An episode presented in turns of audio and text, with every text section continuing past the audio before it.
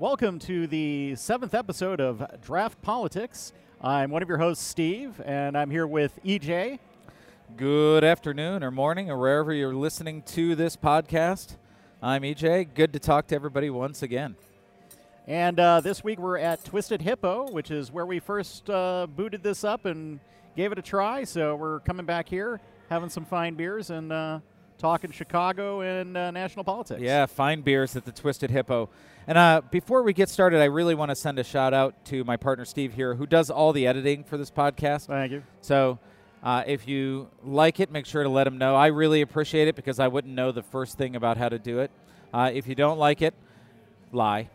Yes. So, um, speaking of which, uh, we'd really appreciate it if you got onto uh, iTunes and Google Play and all those things and gave us a review. Uh, we haven't seen uh, any yet that I've I've noticed, so uh, if we can get those on there, that'd be awesome. yeah, and I just assume it's because people are still processing what they've heard For sure. in a good yes. way. Yes. And exactly. by the time they get around to reviewing it, another episode Their is out. Their heads spinning with all this knowledge that we're putting in their brain pans. Absolutely, yeah. So before you listen to the next one, take a minute, deep breath, have a beer, leave us a review. Yes. All right. Uh, so, as always, we'll start with uh, local stuff. So, uh, Chicago politics uh, and also state politics. So, these will kind of blend together a little bit. Uh, first, let's talk with this uh, threatening letter that you saw. Yeah, this was a really interesting thing that's happened really on the state level in the last week. Several legislators, uh, people who are part of unions, and some individual citizens have received a physical letter in the mail, the top of which says dead people can't collect fat p- state pensions. And essentially, it is a small treatise about how people in the state uh, collect pensions when the writer believes they shouldn't, and essentially is a death threat, uh, which is terrifying, to be quite honest. Uh, sent to people around the state, uh, all people who either have an influence potentially on what those pensions look like or uh, are lobbying on behalf of a union or collect a pension. Uh, really troubling stuff this week down down in Champaign. It was postmarked from Champaign as well. Right. And, you know, people online, you know, Twitter, whatever, death threats are just kind of, you know, par for the course there. But when somebody actually goes through the trouble to write physical letters, that's troublesome. And, you know, I, I keep feeling like this is another one of those, you know, signs of the Trump world we live in now that people feel like they can go off and, and express violence like that. Um, so, you know, I don't know that they haven't found out who did it or anything like that, but, you know, just something that's out there. It is something that's out there. It is troubling in terms of the the way people are thinking about things in our state. Yeah. Uh, and going to troubling things in our state, uh, one of the things that actually I, I know this has been around for a while, but I've only became recently aware of this. Um, and I saw WBZ, WBEZ did some coverage of this, and that's what got me to notice this was um, annual Cook County tax sale. What happens is people get into debt with Cook County and haven't paid their taxes on their property. And so, what the county will do is sell that uh, basically a right to collect on that property tax to whoever wants to buy it. So, essentially, the county gets their money, and then that person can then go out and collect that debt. And they can charge up to 36% interest in the first year, up to 72% in the second year. Um, after two years, um, the creditor can file to get title to the home. Um, so you can think of like somebody who has lived in Chicago all their lives, owns their home. You know, as property taxes have gone up, they're not in a position to pay it, or maybe they just, you know, some life event they just weren't paying attention and uh, got a little behind. This can take their home. You know, it's not like you're just like trying to pay it back, find some payment program. Like this gives uh the power to those people to actually take homes from people, and that seems seems kind of wrong. Yeah, that's right. And it, it's not just that you haven't paid it recently. I mean, there are certainly cases where people have had two pins and they didn't know that. So maybe they bought a piece of land and there were two parcels on there and they weren't aware that they were assessed separately, and so they were only paying one. Or you missed two payments previously, or you had bad title insurance on a home that you purchased, and these things kind of live out there. And one of the things that we've found in this, and I, I think WBZ may have mentioned it, but I happen to know something about this business separately from a previous life, but there are a big there was a big increase in people taking advantage of those who had back taxes when all of these records got put essentially online and electronic. And so there are businesses that are out there that just harvest these things and they have their algorithms to say which ones are the most likely to default completely. Because the business model isn't really collecting on those taxes. The business model is to get the property. Yep. And then to sell it. It's it is troubling and extremely regressive, I would yeah. say. And, and it's crazy to think, okay, somebody's having problems paying their taxes. So what we're going to do is we're going to keep them owing the same amount and then charge them very high interest rates on it because that'll work. So yeah, um, like I said, it's something that's been around for a while. I've only become recently aware of it, and I, you know, I think it's something that needs to be changed uh, Right. to something that's a little more friendly to property owners. So if you're hanging out with Fritz Kaegi Right? or Toni Preckwinkle, Yes. just uh, like, drop like you do, drop one of these Yeah. drop one of these things about it. I think it's it's important. For sure. Um, although there is good news, uh, we we talk a lot of bad news around here, but you know I will say that since Pritzker uh, has gotten in office, there's actually been some really good stuff coming out. Uh, first of all, it is now legal to grow hemp in Illinois. Um, you have to have a permit to do it, but uh, it is it is fully legal at this point. And then um, we also had the marijuana legalization bill come out, and so we've finally got some of the details on what they're planning to do. Uh, it is hopefully going to bring in $170 million in licensing fees. And it wasn't clear to me if that was including all the tax money on top of that, or if that was just like all the fees for growers setting up and and uh, and uh, distributors, not distributors, uh, Dispensaries. dispensaries. I'm like head shops, dispensaries, um, getting set up. Um, Uh, my understanding was that was just licenses Yeah. for growers and dispensaries or distributors. okay. And it wasn't clear to me if they were going to have, say, like a California model where it's three tiered. So in California, you have growers, distributors, and dispensaries. And they also have other laws that are sort of seed to shop so you can track things across. So Right. that wasn't totally clear to me, but those. Uh, those fees, that 170 million, seem to be just in licensing, not in the taxation of sales on top of that.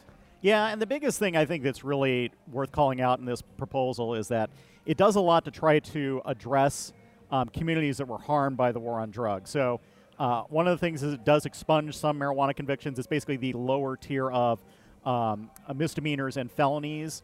Uh, I gather for mostly for possession, essentially. Um, and they're also providing $20 million in low interest loans for people who are in those communities and want to invest in a business to uh, to have a dispensary Right. or presumably to also to grow if, they, if that's uh, Right. an it's option them. businesses that are 51% owned uh, by folks who have been directly impacted by laws around marijuana possession and use, which is really great. I mean, I think the idea that we're focusing on that, we're focusing on, if you will, reparations for the war on drugs is great. And one of the sponsors of the bill came out and said, look, we don't want corporations to come in and get rich on this. We want to limit the licenses to local sort of craft growers, if you will, so that the people of Illinois are most positively affected. And that, to me, feels like a pretty good approach if we think about helping communities that were negatively impacted previously and focusing on small businesses, individual growers. That all seems very positive in my mind. Agreed. Um, so it's going to be a 30% tax on recreational and 2% on medical. Uh, the tax rate on recreational is fairly high, like Colorado is at 15. Uh, Michigan has a pretty low tax rate. I don't recall what it is. Um, so it'll be interesting to see if that affects sales at all. It's certainly not high enough that it makes um, black market sales more attractive, but it, you know, and Lord knows we need the revenue, so I think that's probably the logic there. Uh, it may get adjusted as they debate this and, and settle on what the final proposal is. Um, and the overall law would take effect in uh, January of 2020.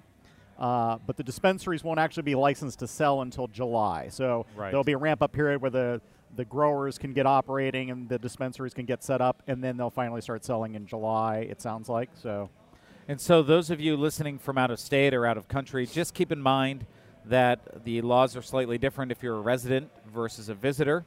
Uh, and if you're going to come in looking to enjoy maybe a Cubs game uh, with a side of THC, you'll probably have to wait until July 2020 to get that.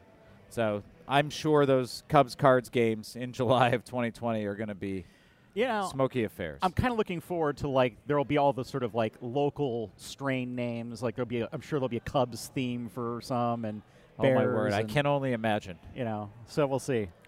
uh, anyhow, uh, so yeah, so making good progress on that. So uh, 42021 would be you know your first first chance to celebrate that holiday legally in Chicago, bought at a dispensary. So keep mark it on your calendars, everybody. Mark it on your calendars.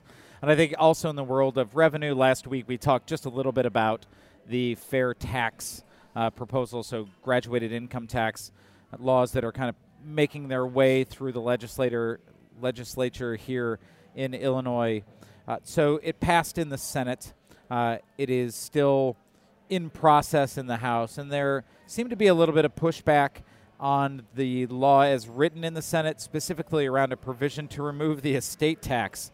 So, those of you who pay attention to national politics as well, you're going to hear that estate tax. Is that the death tax? So, that came uh, as a bit of a surprise to some Democrats that that was included in the bill in the Senate uh, by John Cullerton, or sort of approved by John Cullerton. But I think that that's definitely one of those horses to be traded, as we mentioned last week. So we'll see how that pans out there in the state house, uh, if they can find a, a good compromise between the two bills. Yeah, it'd be a little push weird that we're going to increase income taxes on wealthy people while we get rid of the uh, estate tax. So Yeah, and we'll I how was that plays out. I was remiss in looking up what the actual impact on that would be. We know that the estate tax, as it is, impacts a very, very small percentage of families. Who knows what that means really in terms of revenue? Yeah. We got census numbers uh, coming in, and as has been the trend lately, Chicago's got declining population. Um, and what we've seen is uh, basically that Chicago is becoming more educated and wealthier and whiter. Um, and you see that, you know, as waves of gentrification have been pushing out and as real estate prices have been going up, people are leaving the city. Um, you know, I think it's a it's a concerning trend, and I think we really need to do a better job of focusing on uh, making sure that there's affordable housing in the city. I know there are rules on the books, but there, it's very easy for developers to shuffle things around and sort of pay off their way out of having to build affordable housing. Yeah, and I think these census numbers, and, and really what they showed was in the city of Chicago, even though general population has declined, if you look at educated or college educated people under the age of 40, that population has increased tremendously. So it's like a 25% difference between overall population decrease and the increase in population in that demographic, which really shows us that trend away from sort of manufacturing jobs, the kinds of things that sort of built Chicago up. And almost as interesting, that same trend carried on in the suburbs. So, in the suburbs that had seen population growth from people leaving the city and moving into them, now even those suburbs are showing population decline. So, really interesting trends, and I think somewhat reflective of, you know, Rahm's Chicago. So, if you think about, you know, how Rahm looks at Chicago and what he would want for Chicago, it would be in the model of a New York, of a Manhattan, right, where you've got a highly educated workforce. Companies can come here and know that they're going to be able to draw from a large, you know, fungible pool of folks.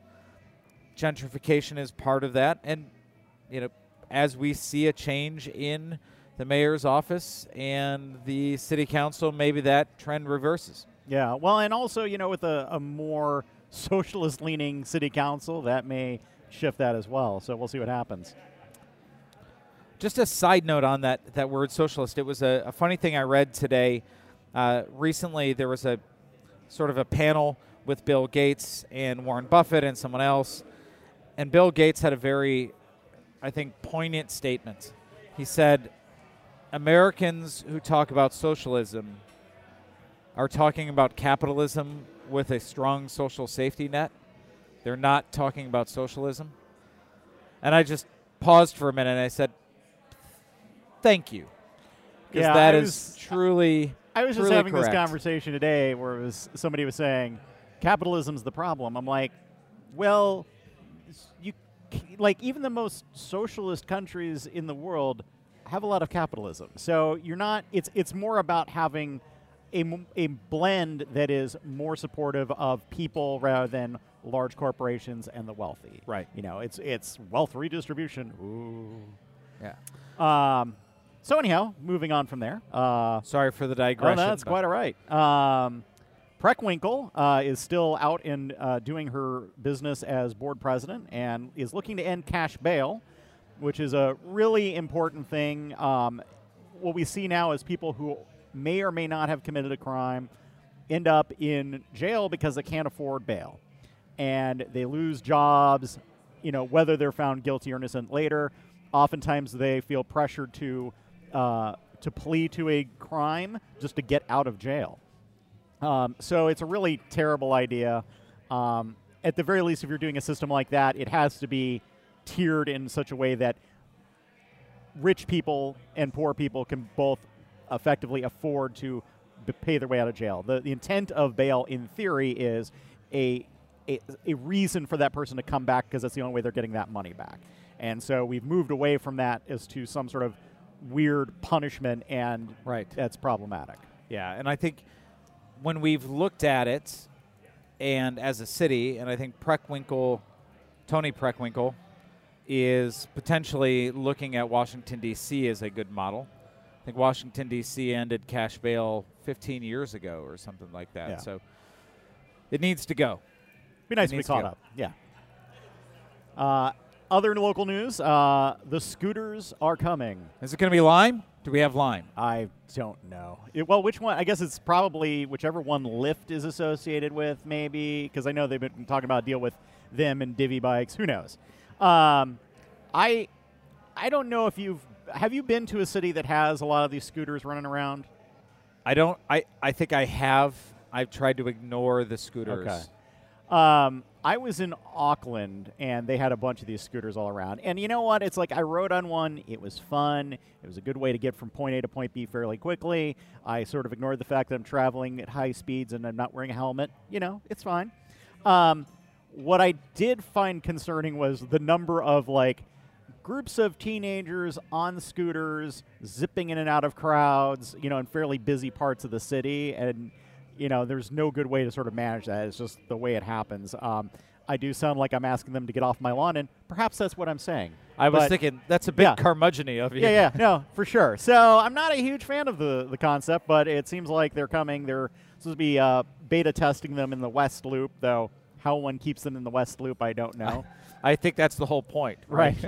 so there you, go. you, have go. to keep them in the West Loop. Right. That defeats their whole run- purpose. they'll just stop running when they exit the right. West It's Loop. like the carts at the at the market. They just stop. yes. I mean, they've got GPS for sure, right? So, and you know, have you seen uh, stories about people who, as their side hustle, they leave their job and they drive around their city and pick up scooters to take home and charge? yes. And I've seen it's not a very good way to make a living. Side hustles usually aren't. well, yes. Otherwise, they'd just be hustles. So there you go. They are a hustle for somebody.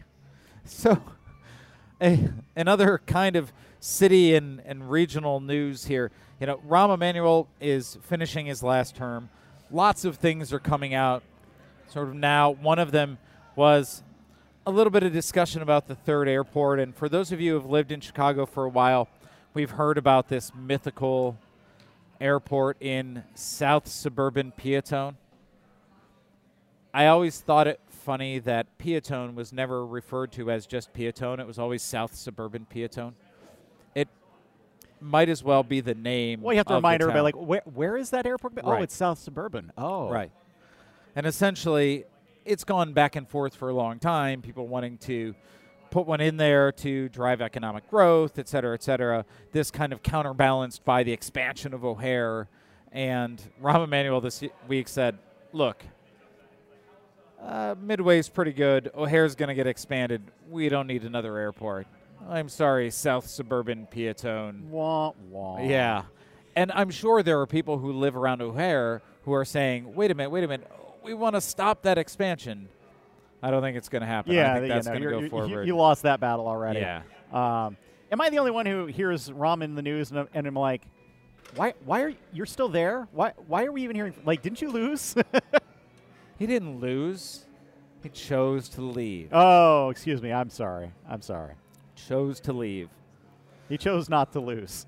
I, I will say it's interesting that uh, he's not ever been a really formal guy, you know, ties and whatnot, but he's even less formal now. Like, I don't think I've seen him in a tie since he said he wasn't going to run again.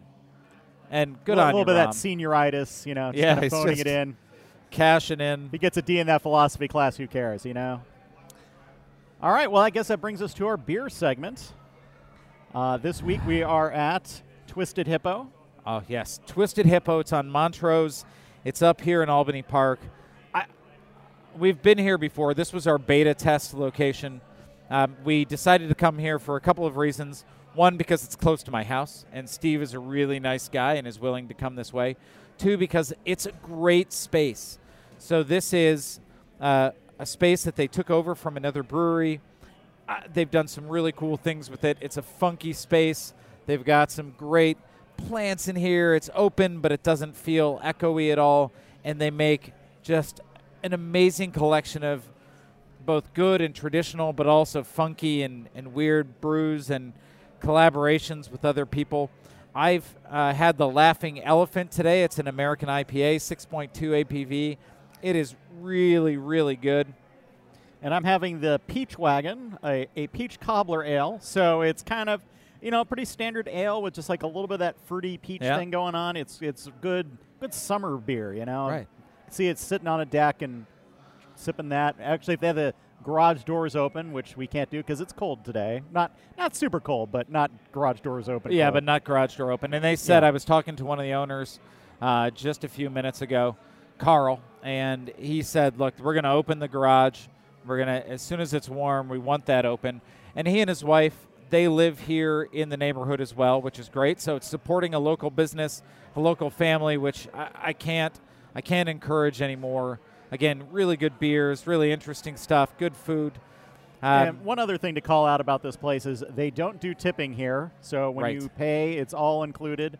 Um, and it makes the delivery of your beverage much more efficient because one person will take your order, another person will deliver it. It doesn't matter to them because they're not getting tipped. And the service is excellent. So it's not like you have to worry, like, oh, well, since it's not working for tips, oh, it's Yeah. going to be bad service. Yeah, No, yeah. It's, it's really great. So and, and they make sure they pay everybody a good wage. And so come on by Twisted Hippo on Montrose. Try all of the beers. They've got flights. They have crowlers. You can take one home.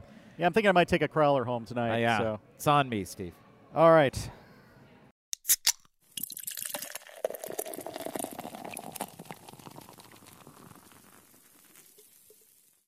So, going from there, we're on to the national politics and our usual segment, Circus 2020. Election Circus 2020. Man, it is a circus. I, is three rings the maximum number of rings you're allowed to have for a circus? We're solidly up into a dou- double digit rings at this point, I, mean, think. so many rings, so many hats, so many rings. Yes. Uh, starting off uh, this week, our usual segment of how to pronounce Buttigieg But edge, this week. Uh, so, what's the one you found today? Uh, this week?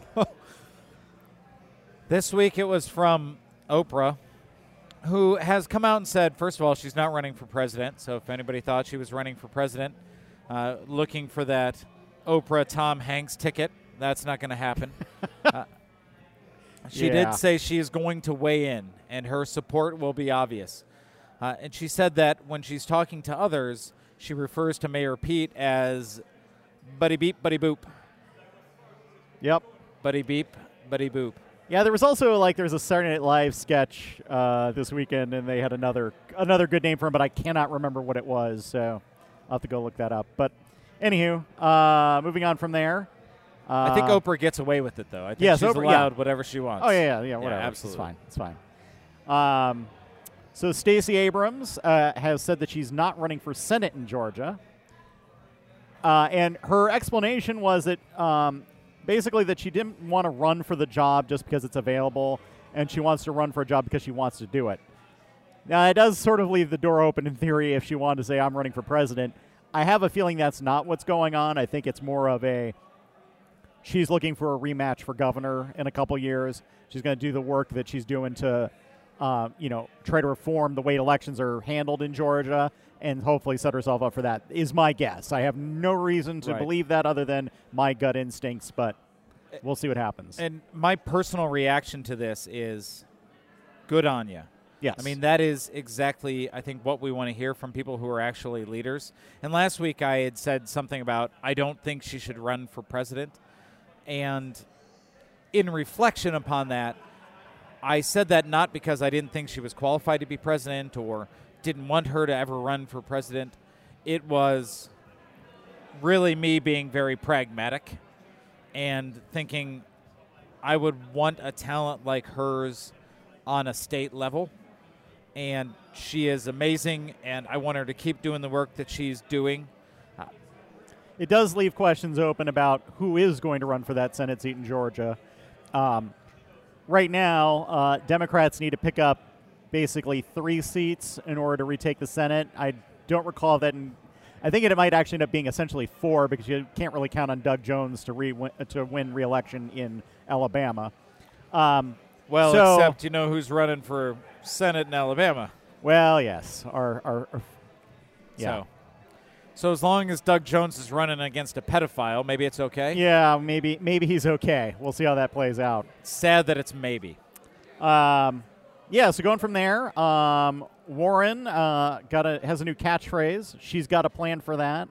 Uh, apparently, it's become a thing when she's out uh, working the stump. That you know that's that's the big thing is, and she's released so many plans at this point that it's like oh, getting hard to keep track of them. So uh, good on her. And so, do you think that matters? And I, I love them. I've been reading through the plans as I see them, or let's say I've been reading through them. They're probably more skimming, but know, how well do you think that plays for Elizabeth Warren as she talks to people? I think that if you look at each individual policy on its own and you're like talking about, you know, if she came out, you know, three really good policies, that doesn't really make a difference. The fact that she's become the policy person, I think, does make a difference because it's, you know, building, you know, I hate talking about people and brand, but that's what it is. It's basically saying she's the policy person, she's going to run on that. I think it gives her an advantage over Bernie that she otherwise wouldn't have because that's Bernie's big selling point, right? Is he's been on all, all on board with all this great, you know, left-leaning policies for a long time, and she is as well. But now she's saying, "All right, well, here's other things I'm going to do," Right. And she's evolving what she wants to do in a way that Sanders, I feel like, has kind of struggled with. So I think it could help her. Yeah, I think I, I agree with you from a brand perspective.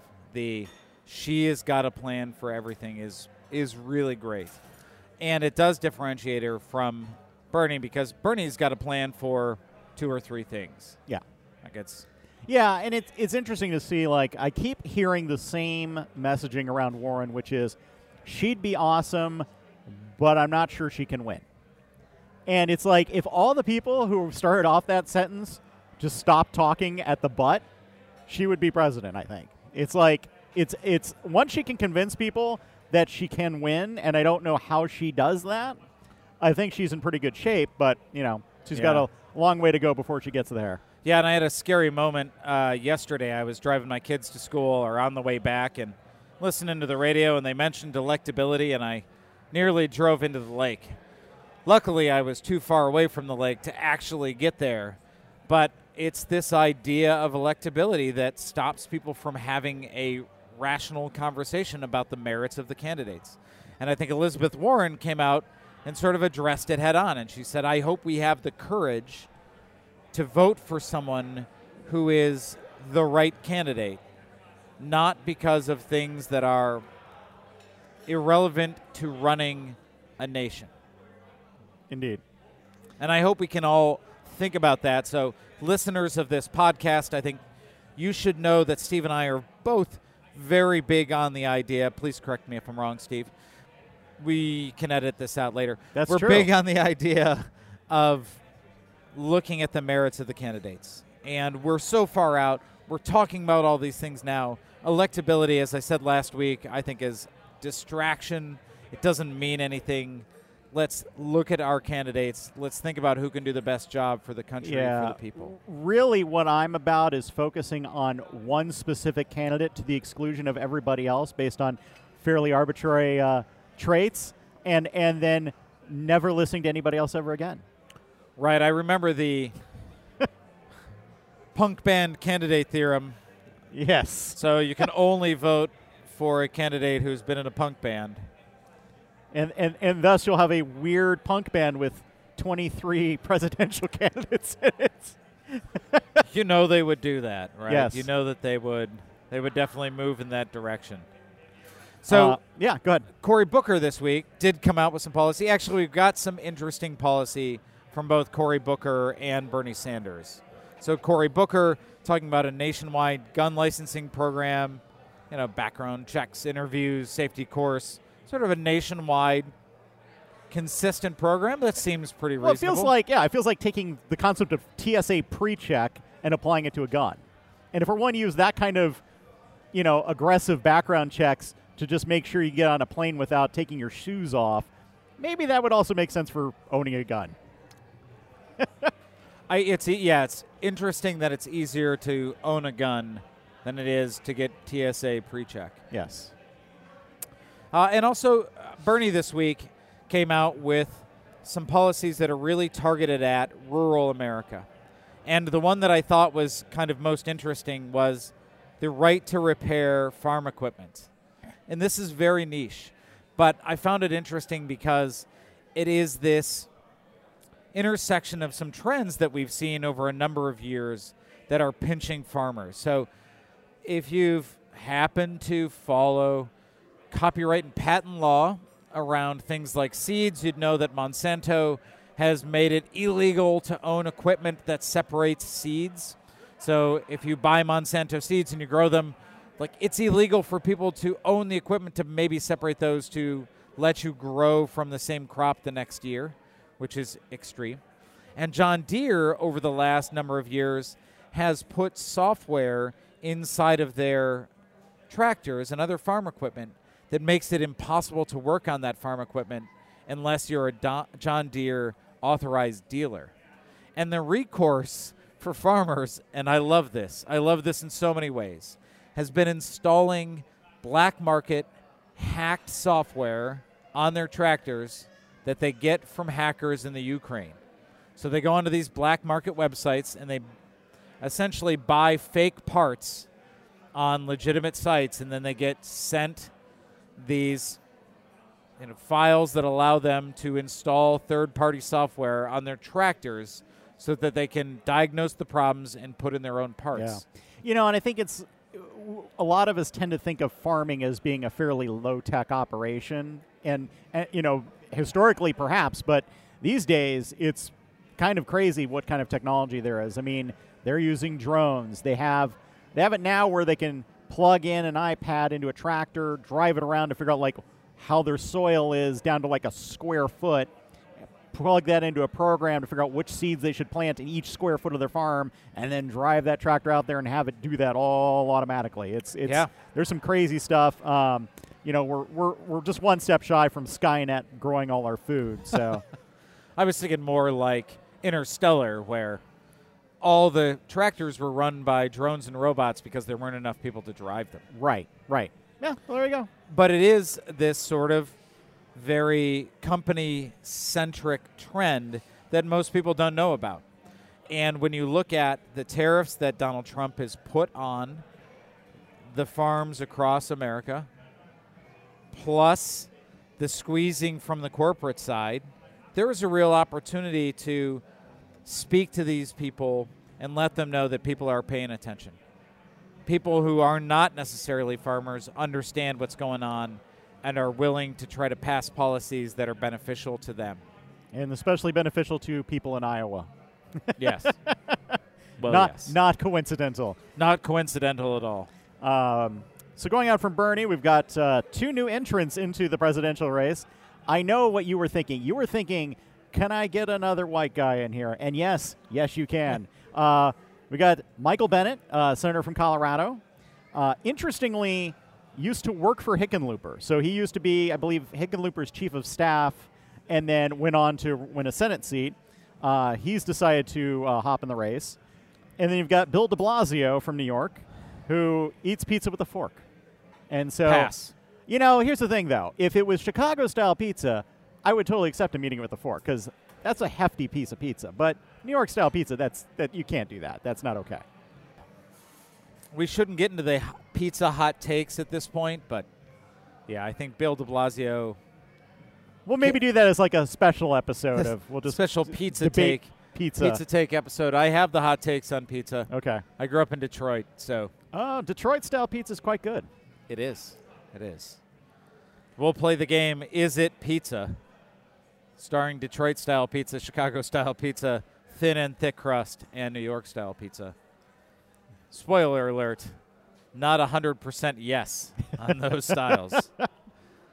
Yeah, but it's good. It's good that we're up to 24 now people Is on the 24? Democratic side, right? So, Well, you know, and the thing of it is, th- practically speaking, there's about five or six candidates who have a real shot at this. Um, you know, we're going to have the first debate is supposed to be a two night affair with God knows how many people on the stage. Uh, some of those 24 aren't going to make make it to either. no, I think it's supposed to be 10 a night, right? Yeah, ten a night. Well, and you know, it, it all depends on whether they get enough donations in order to get on the stage. And so that's another thing that's been interesting to see is candidates pushing people to just donate anything because they get credit for the you know total donations. Like I donated to uh, Inslee from Washington because I wanted, like I don't really have an interest in him as a president, but I want him talking about climate change on that Yeah. stage. Yeah, that's why I gave to Seth Moulton. Seth Moulton 2020. You just want that T-shirt. Why don't you have the T-shirt yet? Uh, the T-shirt's on its way. oh, good. I've purchased the Seth Moulton T-shirt. all right. Hopefully, I'll get it. I'm looking forward to it. But it, it really is an interesting question. Now we're going to have way more candidates than we could actually see on stage at any one time. How long is it going to take to have a group that we can kind of compare one to another? And as a city who's coming out of a mayoral election with 19 people or however many ran, you know, the person who was polling at 4% in the first pass is going to be inaugurated in Absolutely. two weeks. So Yeah, and it's funny is like, you know, you think about it like, oh, 20 people, like that's crazy. But even 10 people on a debate stage is hard to deal with because everybody's going to get like one or two minutes, and that's about it. Yeah. So we'll keep our eye on that. We'll see who else announces in the next few weeks. It's almost like reverse Deadpool now. Who who has not who has actually expressly said I'm not running is Right. who still may run. Tom Hanks has Tom not said he's not running yet. That's true. That's true. And Toy Story 4 is coming out. I see the tie-in. Wow. I could see I could see Toy Story 4 having a whole political tie-in and people walk out of there going, "Yeah, Woody. Woody 2020." Do you know I got married on International Tom Hanks Day? I didn't know that until like the day of the wedding when somebody informed me of that. So I don't know what to make of that, but it is a thing, and apparently it's a Chicago thing. Strangely enough, so That's really interesting. Wow. okay. Anyhow, I'm, moving on. I'm surprised you haven't gotten the letter from Tom Hanks saying Right. he objects to you cutting in on his airtime. right? So outside of Circus 2020, standard fare on the national politics side. We're still in the Fallout world. Not Yes. Fallout let's let's catalog our descent into fascism. Continue. So, interesting news, I guess. Donald Trump and Vladimir Putin had their uh, their besties FaceTime call this week. My understanding was that Uh, Donald was on his stomach, feet uh, bent up in the air with his laptop in front of him on one of the couches in the Oval Office, uh, talking to Putin, who was in a uh, Russian banya, beating himself with birch uh, with birch branches. Again, very traditional, That's that's an awesome visual. Thank you. very specific. yes. And of course, the way that all this works is it's leaked that there is there was some kind of conversation, and from our side, from the U.S. side, it was a 60-minute conversation, very serious. From the Russian side, no, it was 90 minutes. Donald called Putin. What's interesting to me is that um, Sanders came out and said that they had talked about the Mueller report. I'm like, why is she? Because that doesn't feel like something she would volunteer. like, I can't imagine that would be good for him. But maybe, maybe they're talking about even worse things. I, So- yeah, maybe that's the good thing. Maybe- Right? Hopefully, they didn't hear about the other thing. Yes. And now it's just the Mueller report. And to me, the sheer audacity to come out and say that. Like, oh, yeah, they talked about it. What are you going to do? Right. Gonna impeach him? Blah. Yeah, I mean, it is, he is the troll in chief, Oh, for sure. right? And so I know that we talk about things knowing that we shouldn't talk about them, that we're being trolled, we're being baited. Everybody's being baited. And when we saw the tweets this week about Donald Trump saying, well, this investigation lasted two years. I'm owed two more years. I should go two more years. You know, let's skip the election in 2020 because, you know, Mueller report, exoneration, no collusion. And media outlets saying, how serious should we take this? Not. You should take Not it about as seriously you take any of his tweets is really what it boils down to. I mean, there is no mechanics by which that happens, short of him, you know, getting getting his next Supreme Court pick on the court and them saying, "Well, you know, the founding fathers said Trump should get two more years." Like that's not that's not going to happen. So, you know, there's always the and then we descend into fascism and there's no more elections roll of the dice, but you know, we're we're we're we're not there yet. and it's probably not his tweet that's going to start that. right. And to me, the thing that's frustrating is, and I understand that this is hypocritical, media coverage of that. Again, like we need something to talk about, so we're going to talk about these crazy tweets without recognizing that that's all that Donald Trump has. His one talent is monopolizing the news cycle. yeah. So de weaponize it, yeah. take it out. It's so hard to do it, though. I mean, he's the president. He has Twitter. What are you going to do? and they're so farcical it's fun yeah. it's like things that are that are hypocritical in the extreme that give people the ability to talk about sort of rage at the hypocrisy and two how do people live with their cogniz- cognitive dissonance when in the end i think it's distraction it's trolling Yeah. because they'll do things like this at the same time that they're you know trying to push through ultra conservative radically conservative judges or idiots for the fed Yep. which is going to be my next band name idiots for the fed Oh, yeah. i mean if Two idiots for the Fed. How about that? Let's be very specific. two idiots for the fed who have both dropped out but still Yes. So yeah, so that gets us on to Bill Barr, attorney at law, um, attorney at at uh, unlawfulness. I don't know. Um, barricade, uh, Uh, barricade you see barricade, barricade. Okay, can't yes, barricade. barricade without bill barr Uh, yes. Uh, yeah, no, he.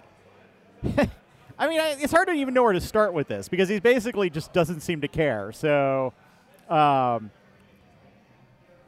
I mean, after watching his testimony, and I mean, he still at least feels like he has to try not to lie. So, he did lie, but he really tried hard not to.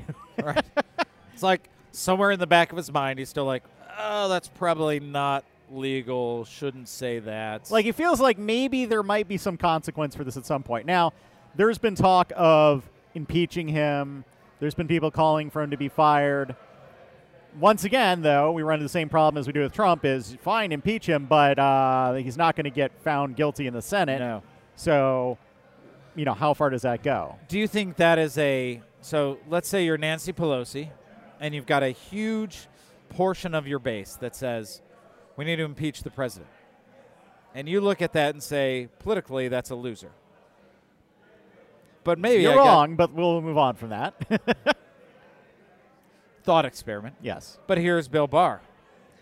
Maybe I can, you know, throw a bone to the base by starting impeachment proceedings against the attorney general. Yeah. Well, and the challenge is going to be if you do those impeachment proceedings, like impeachment proceedings against Trump, it's fairly clear here are 10 very obvious violations of, um, you know, obstruction of justice laws. Like, I mean, here we go. There's your case. Good. Barr, we've got on a very technical fringe lie at this Yeah. point, and we have him ignoring a subpoena for the Mueller report.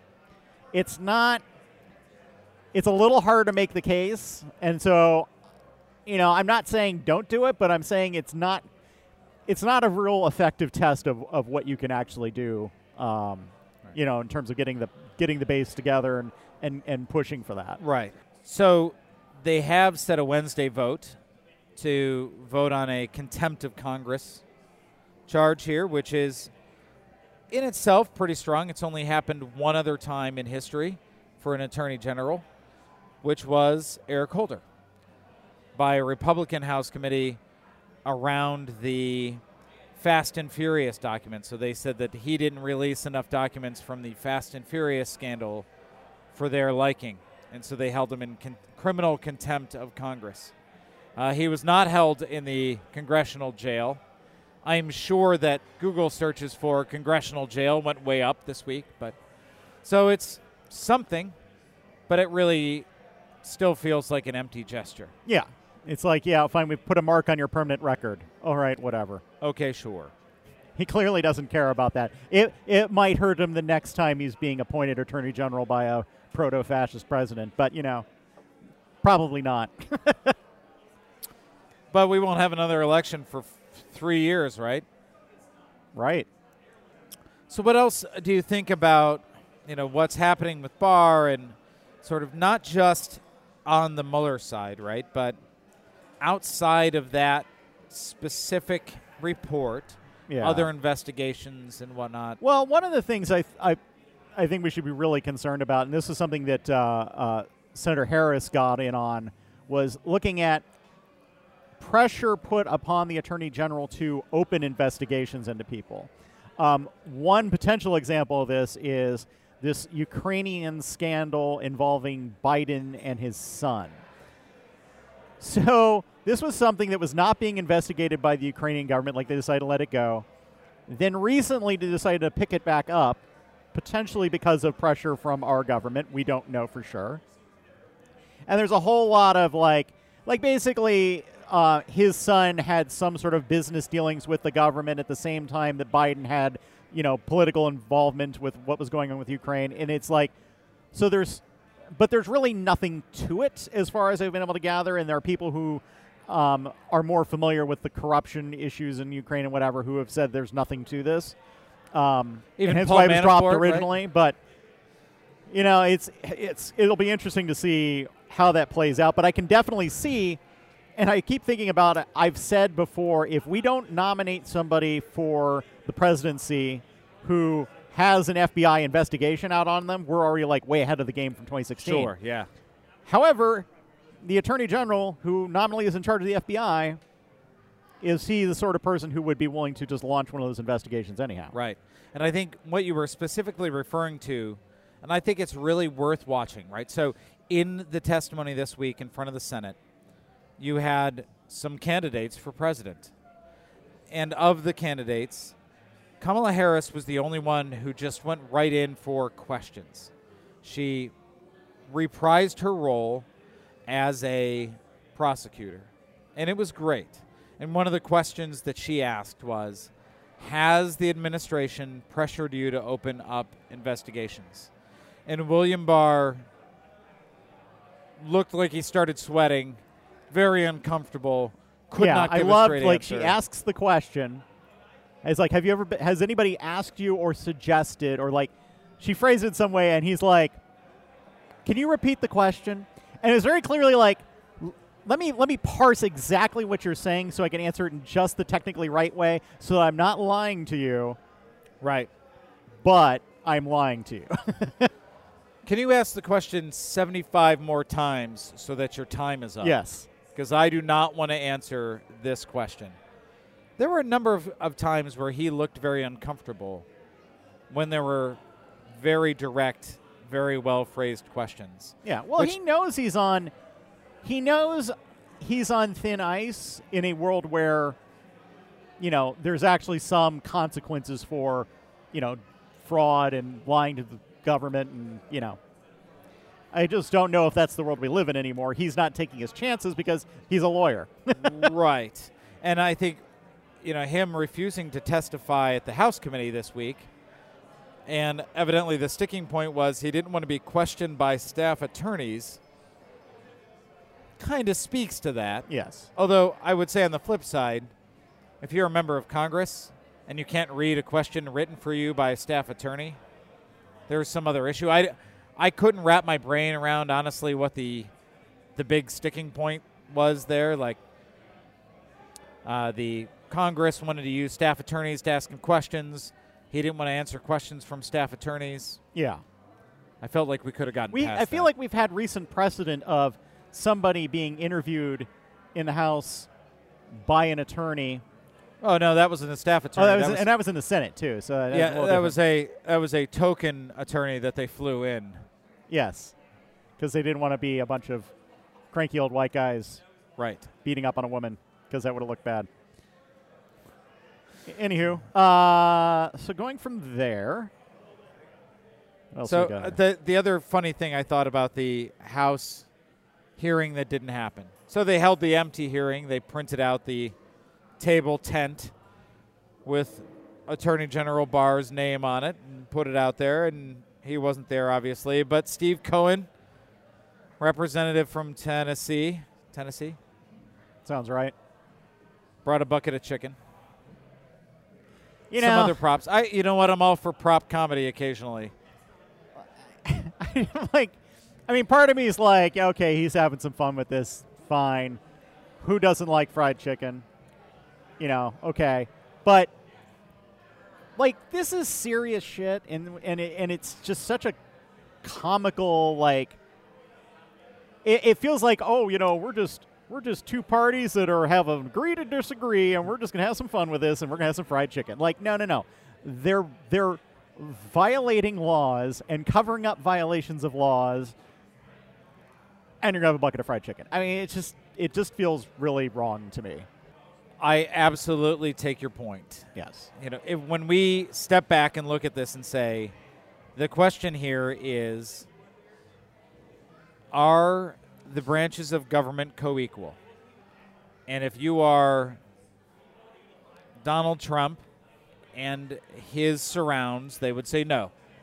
The executive branch is more important than the other branches of government, and therefore they can ignore the legislature in their duties. And if you see all of their sort of pushback, Donald Trump's into his I'm going to sue everybody for everything mode, which is, you know, very on brand for him.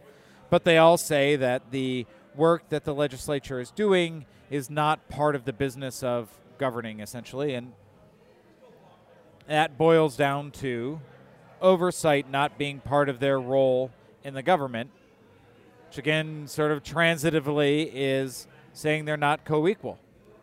Well, I mean, until Congress steps up and proves that they're co-equal, are they? I mean, right now, you know, they've requested these documents, they've requested people to show up and testify, Right. and it's not happening. No. All right. So now what? Yeah, Barr didn't testify, missed today's deadline for the release of the unredacted report. No testifying in front of the House committee last week by Barr. And Steven Mnuchin said, I'm not going to release tax returns. They're just setting up for law- lawsuits, for the legal fights that we talked about last week. Which will, by the time anything gets settled with that, we'll already be at the election and it, none of it's going to matter. You know, I mean, it's like they just run out the clock. You know, and maybe that affects Yeah. things for if Trump gets reelected. Maybe. Yeah. Um, Yeah, shudder. Yeah. Shudder. But I mean, you know, even at that point, it's like you, you, you don't have the votes to impeach, so it doesn't matter. One of the things that came out today that I really liked reading, don't know the impact it's going to have, but it was a letter that was signed by, you know, at time of recording, about 400 former federal prosecutors. And in that letter, it said, and I quote, to look at the, these facts inside the Mueller report and say that a prosecutor could not probably sustain a conviction for obstruction of justice based on the standards set out in principles of federal prosecution runs counter to logic and our experience. Which is a huge mic drop on the Attorney General. We really need to pair up attorneys, federal prosecutors, with marketing people. Because, like, they keep talking in this language. It's like, well, you know, like in our experience, like, no, he committed crimes that you could prosecute for. Right. Done. if it had been us and he hadn't been president, he Yes. would be indicted. yes. I try to read a lot of news opinion pieces from across the political spectrum. And when I read the sort of attacks from conservative or right wing publications against people that I would vote for or people whose values I share, they are those leftists, those extremists. They want to impeach the president. They want to investigate things. They want to give people free college and free health care. As though that's a bad thing. Right. And then I say on the other side, the Anti Defamation League this week said that something like 65 or 70% of all hate crimes against Jewish people are done by right wing extremists. I'll take that.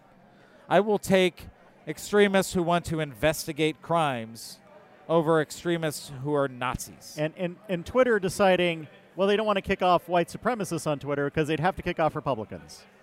So, I, you know, that's a bit of an aside there, sort of a bit of a. I really do think that we're in a place right now where our Democratic leadership is deciding between what is pragmatic and what is electable and what is the best sort of political move versus what they should be doing in terms of their job. And there's almost this equivalence of the period of time that may be still continuing in the Republican Party where the extreme right, the extremists were dictating policy. The Tea Party is, you know, saying you can only do this, otherwise we won't vote for anything.